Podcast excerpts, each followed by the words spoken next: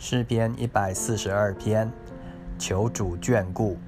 大卫在洞里做的训诲诗，乃是祈祷。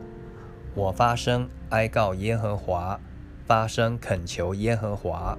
我在他面前吐露我的苦情，陈说我的患难。我的灵在我里面发昏的时候，你知道我的道路。在我行的路上，敌人为我暗设网罗。求你向我右边观看，因为没有人认识我，我无处避难，也没有人眷顾我。